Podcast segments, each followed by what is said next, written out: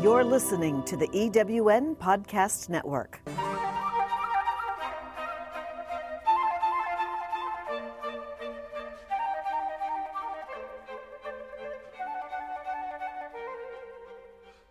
Hello, this is Dr. Judy Cook. Welcome you to Shrink Wrapped, a place where you can work at shrinking your problems and finding more rapture in this wonderful life.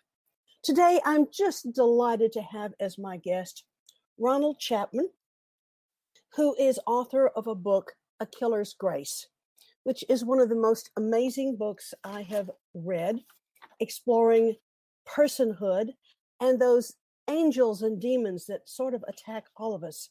So, Ron, welcome, welcome to the show. I'm so glad you're here. Delighted to delighted to be on, and uh, happy to happy to chat about all these angels and demons and stuff. Why don't you tell me a little bit first about you and how you came to writing this book? Sure. Well, I have been in recovery from alcoholism for many years, and I also happen to be a social worker, although that um, that took place after I got sober. I've been sober about 31 years, and um, I, uh, I, eh, you know, anybody who is in any way affiliated with the recovering world knows that a fair amount of time and energy goes into exploring life difficulties, angels, demons, troubles, history, um, ongoing substance abuse problems, not the one, you know, that, that whole, I mean, it's just, it, it, there's much to work with there. Yes, there is. And so through my own process of recovery, I uh, ended up having to having to work pretty deeply, um, including a lot of professional help that helped me find my bearings. And honestly, Judy, along the way, I became quite knowledgeable on the subject of not just substance abuse, but our underlying psychology and have become a bit of an expert at working with people's dark side, their shadow self. And just to connect the dots to the book, um, at one point I found myself uh, in correspondence with a serial killer. He was put to death um, uh, some years ago. I can't disclose who he is. His agreement with me to use his material required me to completely keep him anonymous because he didn't want anybody um, who had been affected by his his acts. He uh, raped and murdered seven women. He didn't want any further injury to come to them, and I had a remarkable correspondence with him that resulted in quite a deep look at shadow self, mm-hmm. as well as understanding mental health and understanding a, a, lot about the neurochemistry of the body. Mm-hmm. And so I, I, I, I took um, a significant piece of his story and dropped it into A Killer's Grace, which in short is the the story of a journalist who goes to bat for a serial killer. Um, and of course, as in all as in all plots, the journalist whose name is Kevin Pitcairn, um, it was he was uh, he was you know working out his own demons uh, through this process. Um, so so that story then sort of brought me into the into the a larger conversation about the nature of evil and about uh, violence and I spend a fair amount of time now talking about these subjects, including doing a lot of forgiveness work. So that's that's sort of a very short bio. And where are you with forgiving yourself? Well, you know, that's a fine question because you know, since everything is since everything is projected, this would make perfectly good sense to you. Uh, I mean, in the end, it turns out that a tremendous amount of our external work is merely a reflection of our own internal work. And so, in order to do a lot of this work in the world, I've had to invest a lot of time in my own inner work, my own inner healing. And uh, I was recently told that I am remarkably healthy from a mental health point of view, which um, I was really, I mean, I was, I was really humbled and pleased to hear that, mm-hmm. that, that that people who know such things could see in me the the result of a lot of this inner cleanup work. So I guess that means I'm quite a ways down the self forgiveness path. I'm so glad to hear that because that is that learning to accept and forgive ourselves is every bit as important as learning to forgive those others around us that we feel did wrong to us. Uh, your book is just a, a marvelous compilation of the whole set of stories. You know, the story of the killer and of the families that were affected and the peripheral other fallout and a number of things that happened to Kevin as he's going through writing about this and everything that that really shows so much the conflicts that so many people have. And I think you and I have both seen this, the whole thing that there aren't very many people that don't have some pain down there that they're dealing with. Mm. And one of the big problems is we have so much stigma mm. against admitting to having any kind of emotional pain or conflicts. And in the book, just so beautifully shows layer upon layer upon layer about how this affects so many different people. Uh, it's it's a book that people should read two or three times and and then in a year come back and read it again because it's just such an important lesson about humanity. Well, I tell you, the stigma subject, I had a really interesting experience not long ago. Part of my professional practice involves public health, and so I have clients in the public health space uh, from the Centers for Disease Control across a broad spectrum. And one of my client groups works with fetal alcohol syndrome. Uh, oh. babies that are mm-hmm. that are damaged in utero by their mothers drinking and or drugging and um, a very very difficult subject and i got a chance to listen to this incredible uh, session on stigma because mamas who hurt their babies are very stigmatized and oh, yes. talk about talk about self-forgiveness work i mean that is just huge but the most remarkable thing about what i learned in tackling stigma was how important contact is judy that it turns out we we aren't we aren't very successful educating people out of stigma um, out of their biases but what we do have lots of evidence of is when you come in touch with people who have done these heinous things and find out they're human, mm-hmm. it changes everything. It's kind of like what happened when I hate to compare serial killers and FASD with mm-hmm. with um uh, with with with something like like being gay. But the biggest thing that has transformed the gay landscape is the fact that everybody knows someone now who's gay because everybody came out of the closet. Well, many of them did. and and mm-hmm. and and suddenly it's not like this is some quote unquote problem that exists out there. It's like it's my cousin Bobby, right? Mm-hmm. Or finding out finding out that some uh, some loved friend. And so w- what the stigma experts would say it's it, it's the fact that we know people. That allows for the healing process to take place, which is really a remarkable thing. Mm-hmm. Yeah, I, I think so much of the, the hatred out there is born out of fear fear of somebody who's different, where they don't understand what they're about or who they are, you know, whether it's their gender identity or their skin color or their religion. You know, there's this this fear that somehow because they're different, they're going to hurt me. Uh, and mm-hmm. yet, like you know, you reach out and you say, "Oh yeah, that's my cousin," and you know, he was okay until I found out he was a queer, so maybe he's okay anyway. um, you know, really, really so important to get those mm. lessons. And, you know, when you and I talked earlier, that whole issue about drug abuse and especially opiates, that's, that's such a big issue now. Uh, so is also in my mind the alcoholism and uh, mm. drug abuse and and suicides um, and we're seeing that more and more in not just older people, but children and teenagers. We, we've got to be doing something to spread word and get this changed.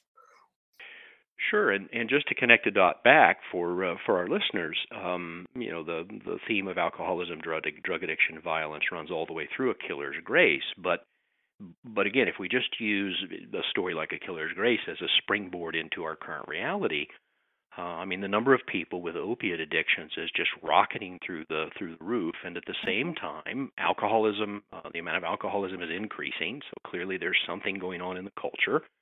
Mm-hmm. Um, one of the biggest things that is changing the conversation now is the fact that so so many people, people we know, um, are coming out of the woodwork, right? And we're finding out it's like, oh, this this drug problem isn't some some bad dude in some place it's like it's my neighbor. Mm-hmm. Um, and so suddenly, again, contact, seeing the effects of it, and of course the um, the opiate epidemic. Um, again, one of my one of my public health client groups is working in the opiate space, so I see a lot of it up close and personal from that side as well. And and yeah, it is a it is a deeply disturbing uh, uh, epidemic that's sweeping the country that a lot of people are uh, i mean they're really hard pressed to figure out how you tackle something like that because it runs so deeply in the culture yeah. Well, and, and to me, those problems are getting worse. And see what you think about this, but to me, we have so much negativity on the news. We have so much negativity and undermining of people in commercials. We have so much over-connected disconnect. You know, people are in the same room, and instead of talking to each other, they're talking to their their cell phones or they're on their computers, and we're not having that human connectedness that we need, that sense of our own okayness that helps us thrive. And to me, that's one of the underpinnings that that we have to tackle because we can see these more extreme cases where people have been wounded so badly and they don't go out and directly commit suicide. They're so out of touch with their feelings, they're just burying the pain under alcohol or under drugs. Mm-hmm. But that that doesn't solve it. And I think we have to start attacking things at that bigger cultural level. Although I'm not sure how we're going to do it. Well, you just from what you said, I'm sure you've been following Dr. Gabor Mate's um, work uh, around connection, social connection, human connection, and I've I've heard it now in multiple places. Uh, you know, just over the past year, people uh, people in different settings saying that the the uh, the opposite of addiction is not sobriety but connection. Mm-hmm. Um, which is very consistent with what, what you've said, and it explains to some degree why a large part of recovery, um, and this is not even just substance abuse, but but uh, you know there's so many quote unquote self help groups, mm-hmm. um, groups that come together around um, common common concern, common common damage, common troubles. Mm-hmm. Uh, and of course, the connection point for that is that it's an okay place to talk openly about uh, whatever the issue is, whether it's mm-hmm. drug addiction or you know cancer survivors or any number of things. So the idea that that being able to be connected, to not be found flawed, to still be acceptable to the community of your peers, clearly connection is a very huge piece of this. Um, and yet, it, again, as you would know, it's so complex. We can't just presume, oh, everybody who has a problem just needs a good friend to talk to. That's a that's a vast that's a vast oversimplification. But but the, the, the, the disconnectedness that runs through our lives in so many ways um, seems to be a root contributor, including you know the, all the all the data that's now being reported about people's sense of well-being being undermined because they're not economically solid and so forth. So so yeah, there's something about being connected, having purpose and meaning that is clearly at the root of a lot of these difficulties. And, and being normal and being okay, and it doesn't matter if the TV says you're too fat, you're an okay person anyway. Um, I had a I had a, a, patient experience today. She she called in a crisis, mm-hmm. and um, her husband had had an explosive episode, and she was talking about sometimes she just hated him. I said, "Well, welcome to the normal world of marriages." And then mm-hmm. she says, "That's normal." I said, you know, there's hardly a marriage out there where there haven't been times when the partners hate each other as well as loving each other. That's a part mm-hmm. of humanity. And, and it was like this, and she'd been in nursing and things before, but this was new information because she doesn't share her heart. She doesn't have that connectedness at a root level and the trust in other people to be able to open up and share and, and to say, hey, it's it's okay that I have my flaws and my my imperfections uh, it was really uh, we see so much of that. Well, you know, one of the things that that probably it makes good sense to me, you know, with this this bringing all these things out of the closet, you know, addiction, um, violence, I mean everything, mm-hmm. is that is that we really do normalize these things. I mean, one of the one of the challenges I think in in the world of psychology and psychiatry and, and the whole continuum of, of uh, mental health is is regrettably the tendency to pathologize things. Mm-hmm. Mm-hmm. Um, and yet at the same time, being able to understand that there are underlying causes, that there are potential remedies, it's so powerful to be able to acknowledge there's something going on. And at the same time, if we pathologize it, if we make people broken. Um, we run into the same problems. I, I used to, I haven't said this in in some years, but you know, I, I used to say, Judy, you know, there was a time when crazy Uncle Bruce ran down the street yanking his clothes off, and someone would say, "What's up with that?" And they say, "Oh, well, that's just my, that's my crazy Uncle Bruce. Sometimes he flips out and pulls his clothes off and runs naked, and we just go tackle him and put a blanket over him, and you know, by the next day he's fine." kind of like the, kind of like the Mayberry, Mayberry, North Carolina mm-hmm. deal when Otis would get drunk. They'd just you know stick him in the drunk tank, and uh, the next morning they'd turn him loose. So, so on, the one hand, I mean, I, I don't mean to minimize or make light of these difficulties, but you know, to simultaneously acknowledge that yes, there's a problem, uh, as best we understand to explain it, and at the same time don't marginalize people because as soon as we pathologize them, as soon as we uh, you know we we we remove them from connection, um, we're we're con- contributing to the same thing, and we're we're we're marginalizing people, and they lose connection, and the next thing you know, we're just perpetuating the problem rather than solving it. Well, I think the other thing that they lose is that sense of having any control themselves over what they can do about it. You know, what do the pharmaceutical companies put out there? Well, it's it's a you know it's a biochemical problem. You have a chemical imbalance. Well, you know, I've watched psychiatry shift from when we focused on treating people as people and getting a nice intense history and helping people solve their problems to now everybody just gives a pill as if mm. somehow that's going to solve things well clearly it doesn't we give what a hundred mm-hmm. billion dollars worth of psychiatric pills a year worldwide it hasn't solved the problem uh, uh we've got to help people be in touch with their personhood and and solve it at that level. And I've been listening to uh, an audio audible book called um, "The Body Keeps the Score" by Bessel van der Kolk, who's a very hmm. prominent psychiatrist. Mm-hmm. And and one of the things that is so apparent as I listen to this book is how we have gotten away from this talking to people and getting the history and really finding out what's going on with that other person as a person uh, in the medical field and, and I think generally in society. So, you know, how are we going to, you're working in public health. What do we do to make this better, Ron?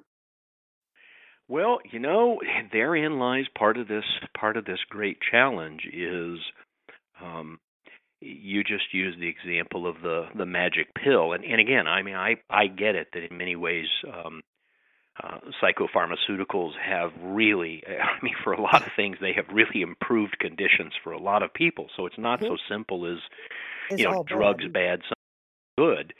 Um, it's really a, a, a, mixture of all the above. Mm-hmm. Um, how do we? How do we? Yeah, I remember hearing once, and then I'll we'll talk about public health. But I remember hearing once that that um, a big a big piece of of what we need to acknowledge about recovery from these devastating conditions is you're probably going to need a really good therapist and you're probably going to need a really good sponsor if it's a 12 step program and you're probably going to need probably need a really good addictionologist someone who really knows how to work with psychopharmaceuticals and and you're going to need all of that because a lot of this stuff is not simple. Uh, the part though about public health that is intriguing to me um, I'm I'm sure you've seen the uh, the data over the past few years about adverse childhood experiences, usually called mm-hmm. ACEs. Mm-hmm. So where where I'm enthralled with the ultimate solution is in that space. And for your listeners who haven't heard this, um, it, it, probably the, the the heightened word we would use for adverse childhood experiences is some kind of trauma. Mm-hmm. Um, and and we know today that that trauma is not just one big awful episode. People can children can be traumatized um, by being told they're fat many many times. Mm-hmm. Um, and, and so those early childhood experiences, and typically we think of these adverse childhood experiences being things like being around violence, poverty, um, hunger, uh, and of course, if you're around substance abuse and all those sorts of things as well. And, and so, what, what the data is showing very clearly is that if you are exposed to a lot of these, typically they refer to them as stressors, um, because I think they're afraid of using the word trauma, to be really honest. um, I mean, just I mean, it sounds different, right? They they're they, they have exposure to stressors, not trauma, mm-hmm. but mm-hmm. um, is that what we're seeing is is is a lot of indication that so much of what we're going to have to do is going to have to go to the root causes and that involves a whole lot of work that's probably going to have to be done at the childhood level because most addiction, many mental health issues, behavioral health issues, many of them start from these less than nurturing childhood experiences. Um, I mean, I'll just use a quick graphic example that, that I'm sure will make sense to listeners. I mean, if you're a kid growing up in Afghanistan today, if you've mm-hmm. been in the middle of that horrific, high stress, um, high trauma environment, uh, the chances that it will undermine you are actually quite high simply mm-hmm. because of the exposure. And so it, it, that's not going to be something simple to, to solve, but we have to start talking about these underlying contributors that, that mm-hmm. set people up for addiction and mental health challenges. Mm-hmm. Yeah, and I, I mean, there's some things that are much easier to sort out than others. I know in looking at my own history, I mean, I can look at other people and say, oh, gee, it wasn't that bad. You know, yeah, dad was an alcoholic and yada, yada, da. And, but the other issue was nothing I ever did was right. If I mm. did really well, I was a smart aleck. And if I didn't mm. do perfect, you know, what's wrong with you? And, mm. you know, there wasn't the warmth and attention. And I, I kind of like to use the phrase emotional erosion. This kind of stuff can wear mm. away at people over time. And if you think erosion is not a powerful force, think about the Grand Canyon, you know? And it was enough that my brother drank himself to death by 39. So it's not a small force. And, and again, helping people connect to that and say, hey, there's not something wrong with me because I feel this way or because I'm hurt. I need to work at finding solutions to get out of this on the other side, find ways to forgive myself, find ways to forgive whoever those perpetrators were because they were doing the best they could. Mm-hmm. Um, I love the Maya Angelou uh, quote that you had in the book, um, and I thought I had it written right down here. But but you know, people are doing the best they can at the time with who mm-hmm. they are. Yeah, she said, uh, let's see if I can get it right off the top of my head. I did then what I knew how to do. When I knew better, I did better. Mm-hmm. And uh, and she's not just talking about head knowledge. This is such a this. I'm, I'm glad we're talking about this, Judy, because it, this is such a controversial space. Because everybody wants to argue, essentially from personal experience. Well, I didn't turn out to be a serial killer. Obviously, they could do better. Uh, or I didn't end up. I I had to take, um, you know, Darvocet. I didn't end up a heroin addict. They can do better. The the part that makes this so very very difficult, and it requires a fairly high degree of, of forgiveness practice, um, non judgment practice, is understanding that we're all quite different in terms of our resilience. Is mm-hmm. probably the best word for it. Mm-hmm. And so you can take you can take a couple of you know take a take a family with four kids, toss those four kids into the same family system, and one of them simply may not have sufficient resilience, and they may be damaged by the circumstances. Um, another child in the same setting with at least some of the same gene mix has high resilience, and they actually end up thriving. And regrettably, we tend to look at those t- two kids coming out of the same system, and we, we tend to say, well, clearly that kid just made better decisions, and the other one just needs to straighten up and fly right. But but that's a that's a failure to understand how these things play out. That that yes, we can't is. generalize my experience. I mean, you know, we hear oftentimes in the recovery world, the substance abuse recovery world, we hear people talk about there, but for the grace of God. Mm-hmm. Because because there is a deep understanding and appreciation that that I happen to get, um, you know, if, if if I've recovered, if I've made progress, you know, I happen to get a, a, a set of tools and so forth that others didn't have the opportunity to get. And, and then, of course, someone at some point will say, "Well, what about personal responsibility?" And, and yeah, personal responsibility is important. It's true too. Mm-hmm. But to simply label people good or bad um, based on whether or not they're able to work their way through their difficulties is, in many ways, to, ways to fail to understand the complexity of these issues. Well, and, and to fail to understand that it's a new home for each new person that comes into it because the family complex isn't the same. Um, Mhm. Janet Woititz, in her book Adult Children of Alcoholics, did such a wonderful job of delineating the different roles of kids in an Mhm. alcoholic family, something that I recommend with frequency to my chemically dependent people and people who grew up in those families because you know i sat there reading her book and it's like oh my god did you grow up in my house Mhm. yeah, because boy, I, there are I, so many I, differences between people I really relate to that, and uh, Janet Woititz's work was was some of what I was exposed to. I actually found out, um, you know, about ACA, Adult Children of Alcoholics, um, before I myself realized I was alcoholic, and so so much of that, and in fact, a fair number of people I end up spending time with now, the people I work with in a variety of capacities, uh, many of them are, are I mean, they're coming out of adult children settings, uh, uh, you know, alcoholic family systems. And um, as you begin to look at how trauma transfers intergenerationally and how, I mean, there's a, there's a remarkable soup there, Judy, that people are are swimming in mm-hmm. and and we really can't predict how any one of them is going to going to to come out of it. Uh, and of course, a big a big piece of the solution is breaking the denial for us to begin to acknowledge that these things are going on in families. Um, and I think a lot of it is also giving permission to to to have problems. Uh, again, that's it's that Mm. that saying, you know, it's okay to be human. It's okay to have problems. This is part of the human condition. You know, we all have Mhm. our things, and we can reach out f- for help. I, I mean, it's so important to do that. One of the metaphors I, I've started using that that seems to help some people is like all of that stuff that we get exposed to from in utero on is is is so programmed in out of our awareness that it's like the operating system on our computer. Mhm. okay? It's the background underlying thing and you don't see it there like you see the programs but if you get a know- hickey in it it can really Mhm. cause you uh, some problems and and it takes some effort some awareness some willingness to sit back and say you know maybe there's something in my operating system that i need to look at and that's okay.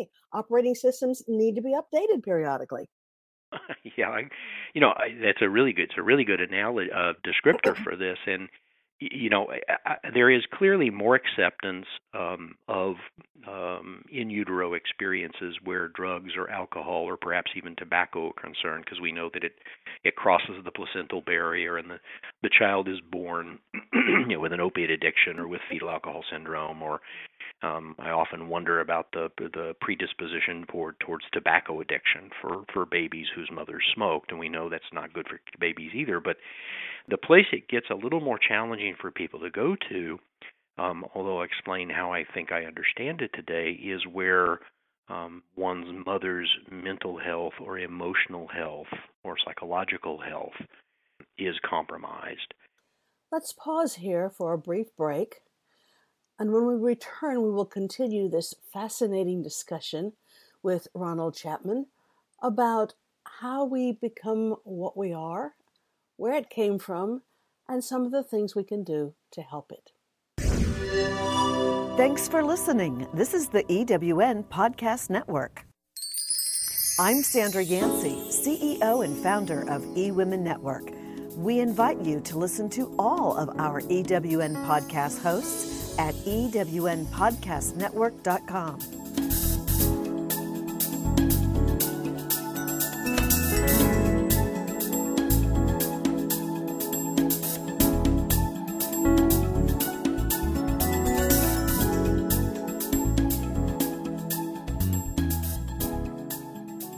So, welcome back to Shrink Wrapped and our guest, Ronald Chapman, and our discussion on even intrauterine issues which can affect our development. we don't we don't know enough about what the hormones in the body may be translating to a fetus. Mhm. Uh, now I'm going to give a really horrific example of this because um, because I think it's very telling, and of course horrific examples tend to be make it easier for us to see it. I was doing some work with a woman, recovery work with a woman some years ago who would just I mean Judy she just had a it was an awful life story um, Mm. in every possible way. And we started. We actually did some regression work. Mhm. Um, for those who are listening, regression work is a, a process where we we um, essentially partially hypnotize people. We regress them and we take them back to re-experience and reprocess and reframe. And so uh, she um, actually, in, she ended up in the care of someone who's very, very highly skilled in regression work. And what she ended up telling me when we were debriefing on some of that was that she was able to go back and um, she had this sense that something in utero was wrong. Mhm. And she was able to go back and interview family members. Her mother was her mother was uh, passed away by then, drug addiction. Mhm. And it turns out when she was in utero, her mother used to pound on her stomach and scream, "I Oh. hate you! I hate you! I hate you!" Oh. And so so so suddenly what happened for this woman I was working with who ended up in the in the care of a really good professional what we were able to finally see was that some part of her operating system Judy Mhm.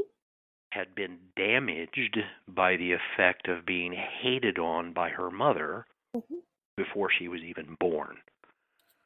And I mean, when I tell that story, I mean, number one, I'm always a little horrified just to hear myself tell it, but at the same time, it brings forth so much compassion for me. I mean, Mhm. To the degree that some of this operating system is being damaged in utero, I mean, my God. Um, Absolutely. I mean, that's, and of course, and then everybody goes like, bad mommy. It's like, well, no, if you go back and look at her mom's story, I mean, the fact that her mom didn't kill herself was pretty remarkable, actually, because she too had an awful story, you know, generation after generation after generation, and so um when when I say it's kind of complex, I mean it's like it's like Oh. it's like it's like really complex sometimes. Yeah, it really is. I mean, it reminds me of one of my my early patients, and it was so funny because she had this guy that she was dating, Mhm. and her family would say, "He looks just like your father. He acts Hmm. just like your father." Now, Mhm. her parents split up before she was ever born. She had never met the man. She had never seen Mhm. pictures of him Mhm. and yet she had paired up with somebody just like him. And when I Mhm. started bouncing this off of my colleagues, they said, "Oh yeah, we hear that a lot." Hmm. You know, so th- there's so much. You know, if you've been around small babies and small, especially small babies, you know they've Mhm. got an emotional radar. Mhm. I- remember one time my husband came in uh, from school and he put me his, his arms around me to hug me and kiss me, and all of a sudden, the baby in the other room starts crying. Hmm.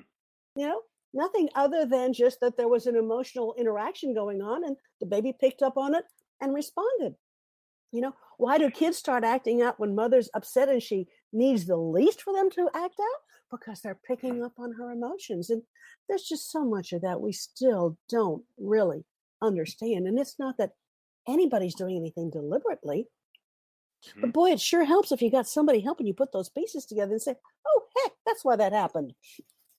well, you know, I I uh I, I mean, I, I realize that because of having run into this, the, the, uh, this is a great conversation, and and people oftentimes go, "Oh my God, it's overwhelming. It's like terrible." It's like, well, no, it's the human condition, as you just said, and um, what this argues for is not only us growing in understanding, and certainly curiosity is probably my favorite word, because if what we're saying is true, then there's an underlying reason for things. Um, there's the basis for good, um, you know, good psychiatry, good psychology, good social work practice. What we're trying to do is is is get rid of all the judgment, get rid of all the condemnation, and understand that there are things going on here.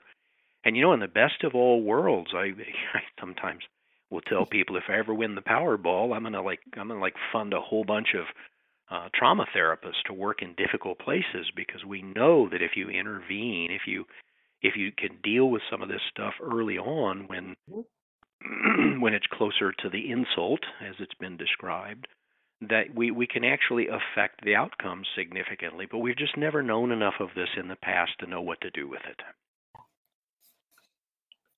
It, it's tough because, you know, you, you try and help kids with stuff. Well, to do that, you've got to help the parents. And Yep. to do that, you've got to help the parents see that they're not at fault. They just need to grow and understand as well. Mm. And uh, so it, it's this whole cascade of of stuff that has to be done, and yet it is so important. And, and the younger we get started helping somebody, obviously, the easier it is to to turn things around for them. Well, and it probably going back full circle to something you said earlier. When you think about it with this kind of um, um, perspective, it does make the idea that you could just have someone pop a pill um, look rather ludicrous uh, in terms of a solution.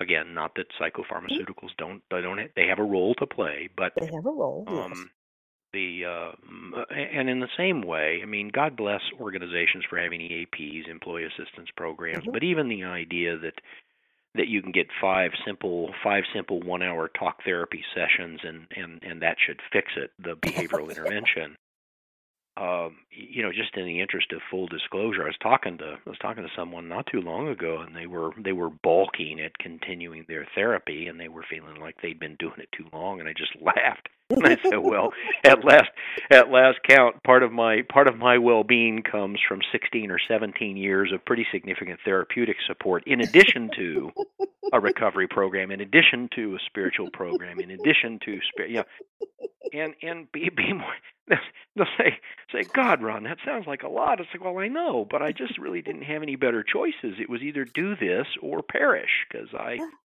i know what it's like to want to die Me too, and it's not a nice place, is it? no and if if this is the kind of stuff that a person has to do to to attain uh, you know some some degree of good stable health well-being etc then you know i vote for doing this difficult work and for everybody who's got to do it and at the same time i have a great deal of compassion i mean i i know how hard this is for some of us but you know it's i uh I don't know if you're familiar with Dr. Richard. Uh, I'm sorry, Father Richard Rohr, um, who uh, no, I'm not. he is, he's a Franciscan who runs a deal in uh, in New Mexico called the Center for Action and Contemplation. He's a pretty he's a pretty woke guy, as they like to say these days. And um, w- one of the things that it, he action and contemplation is one must both take action in the external world and do internal work, and you do both. That that's the Mhm. path. And um, he likes to say that that's that which we do not resolve within us, we will project upon others Mhm. and I, I think that's the bottom line is that if you if you don't attend to these things within yourself, um, then it's going to get acted out, projected out at somebody in some way, usually a tragic way, an unfortunate way. And so in the end, we're we're brought back to having to having to attend to this stuff. Um, but so many of us can't do it alone, Judy. I mean, we Oh no, some of us no. some of us need a lot of support. Well, I mean, it's really hard to read the label from inside the bottle.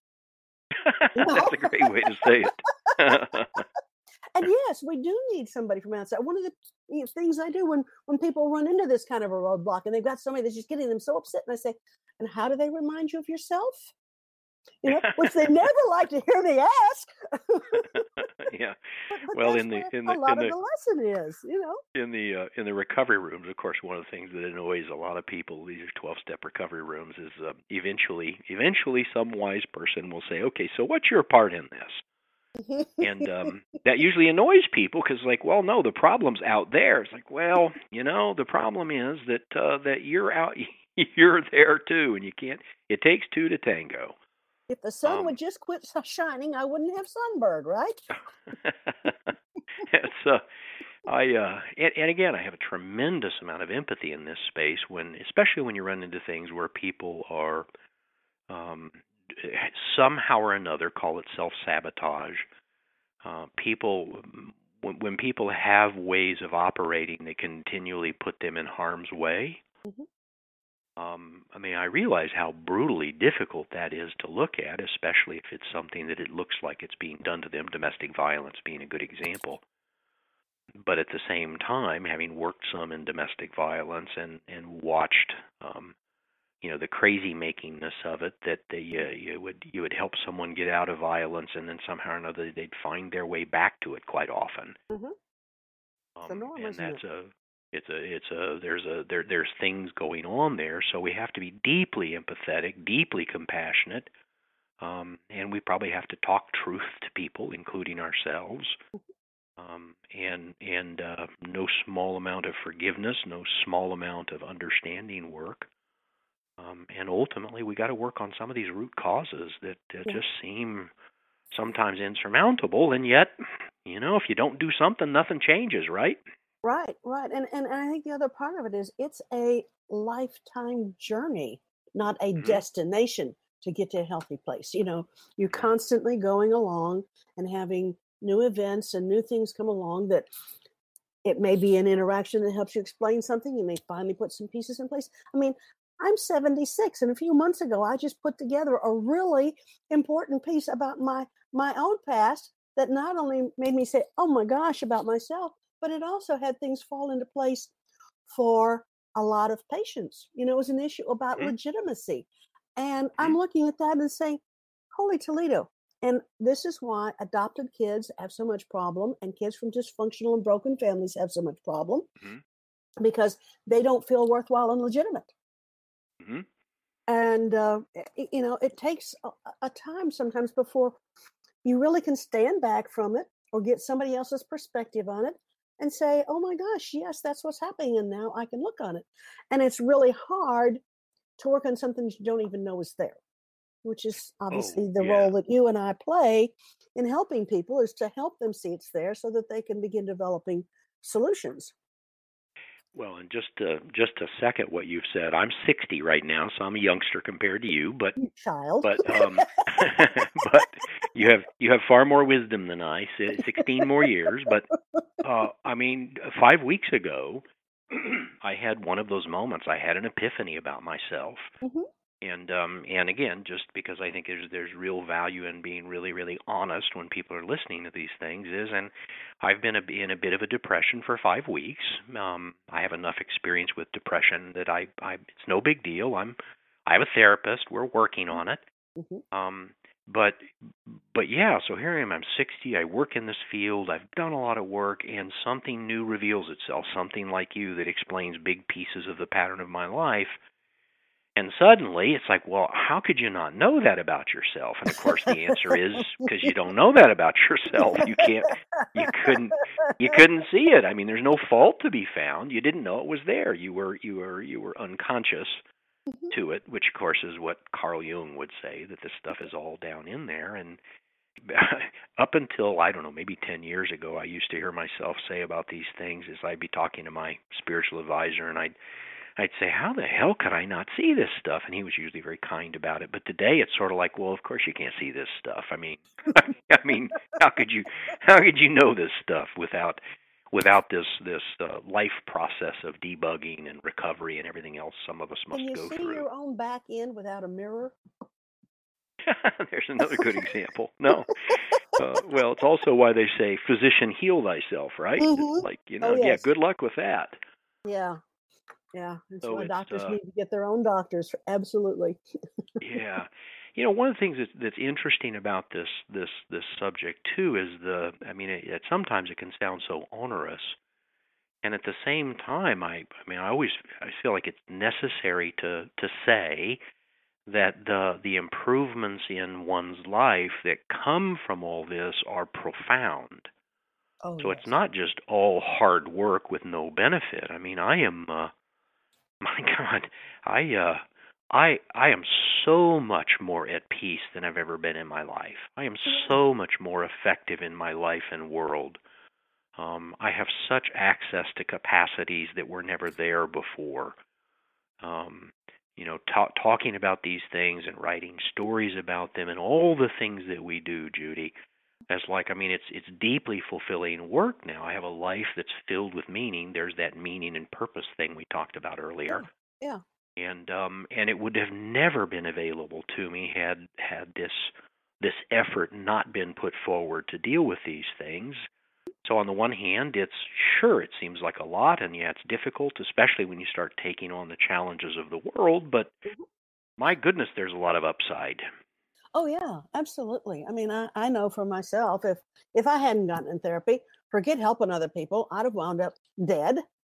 and uh, and yet the very lessons that I learned to turn this around are the lessons that I can use to reach back and help my fellow human beings along the path. And that's what we Mhm. each do. We we learn and we grow, and then we can help other people learn from our learning, and we keep learning more ourselves, so we can help ourselves and others further up the ladder. And and that's just a part of the whole process if we're going to make a better life for ourselves and others.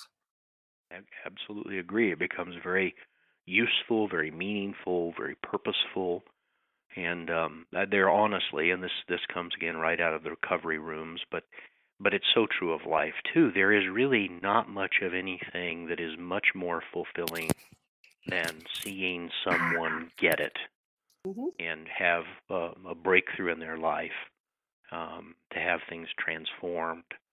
Uh, I was just spending some time yesterday, literally yesterday, with uh, with a young woman who refers to herself as a feral creature and a junkie, Mm. and um, long, long, 20 plus year heroin addiction, and she's she's almost three years clean and sober now Good for and her. uh, we held a little uh, a little small group um, deal for her, and um, she walked away with a bounce in her step because she saw some hope for the first time.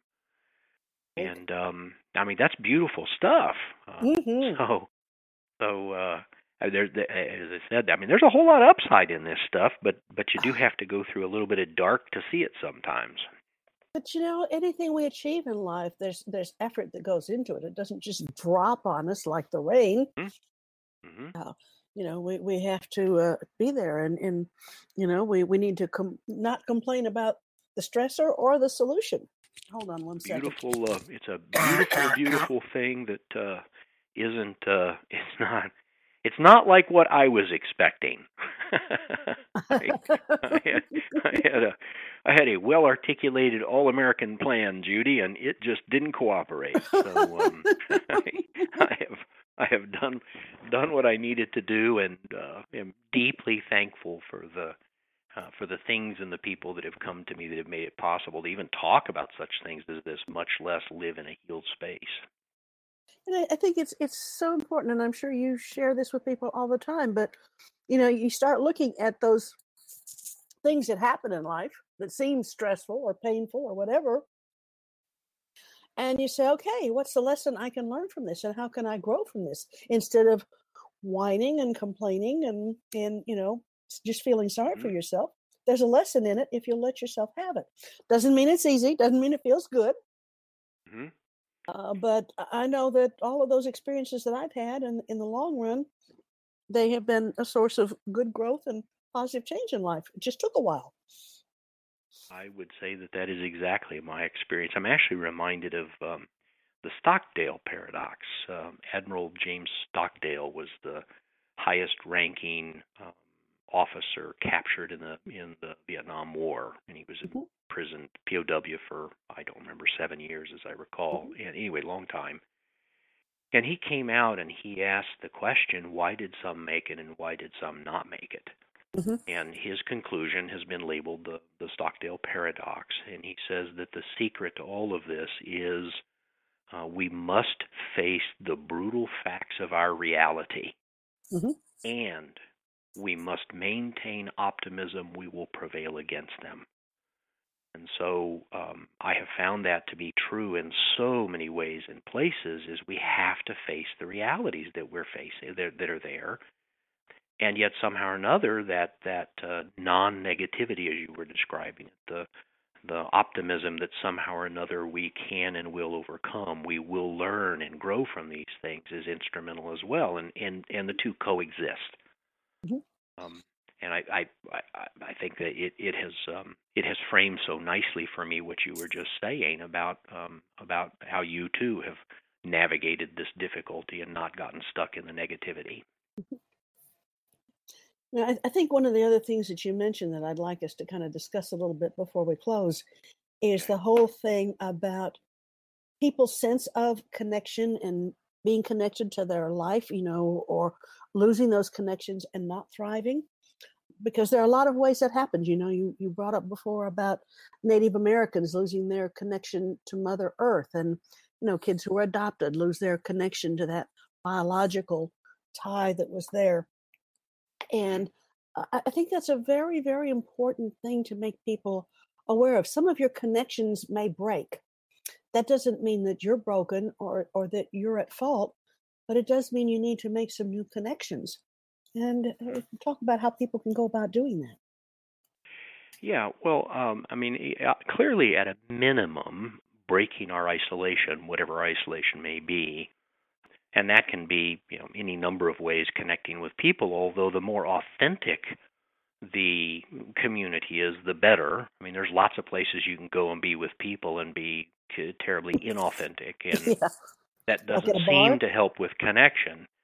Um, and to the degree that we can come together with people um, looking deeply and sharing deeply uh, this is where that really good relationship with a, a really trusted friend um, is the role that sponsors play in the recovery rooms. And in fact, it's the role that a really good therapist will play mm-hmm.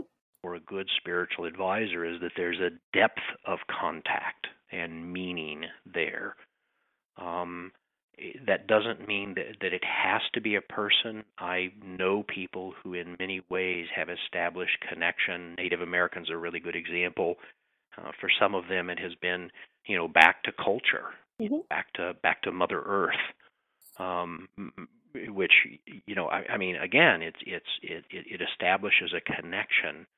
Um, I have a I have an acquaintance who um, is a pretty philosophical person, and mm-hmm. uh, he's been on retreat from the world for a little while, and his connection um, has been to solitude.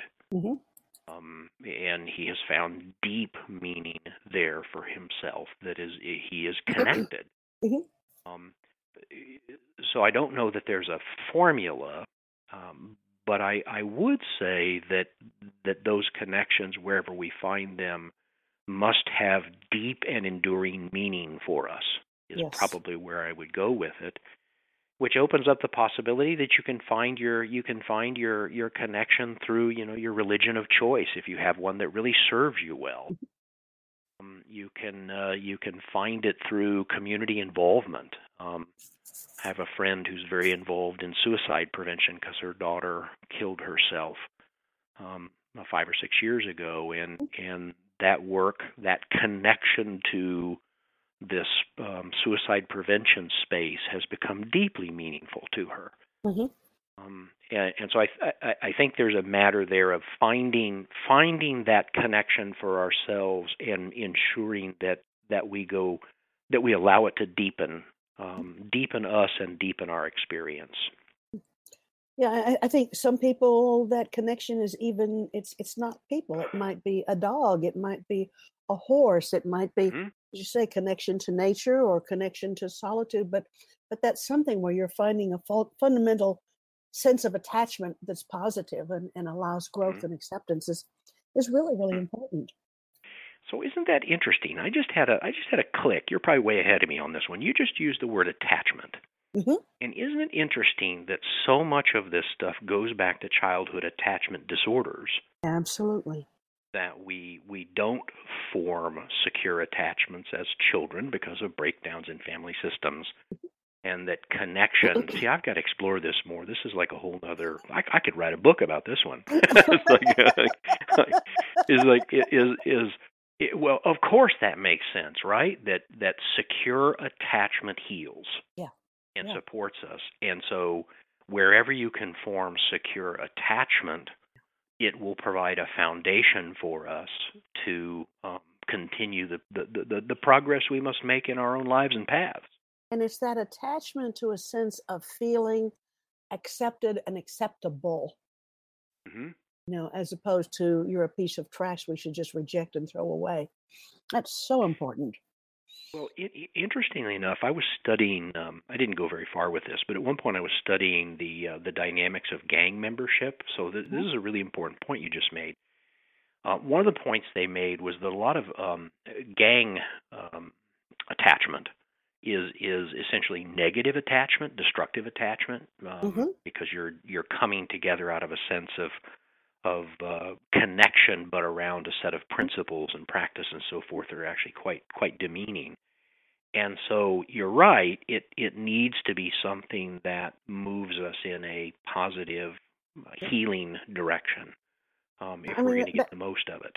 that that stuff with gangs, I mean, it, it is all about being accepted and having some boundaries and some limits and some interaction and, and acceptance.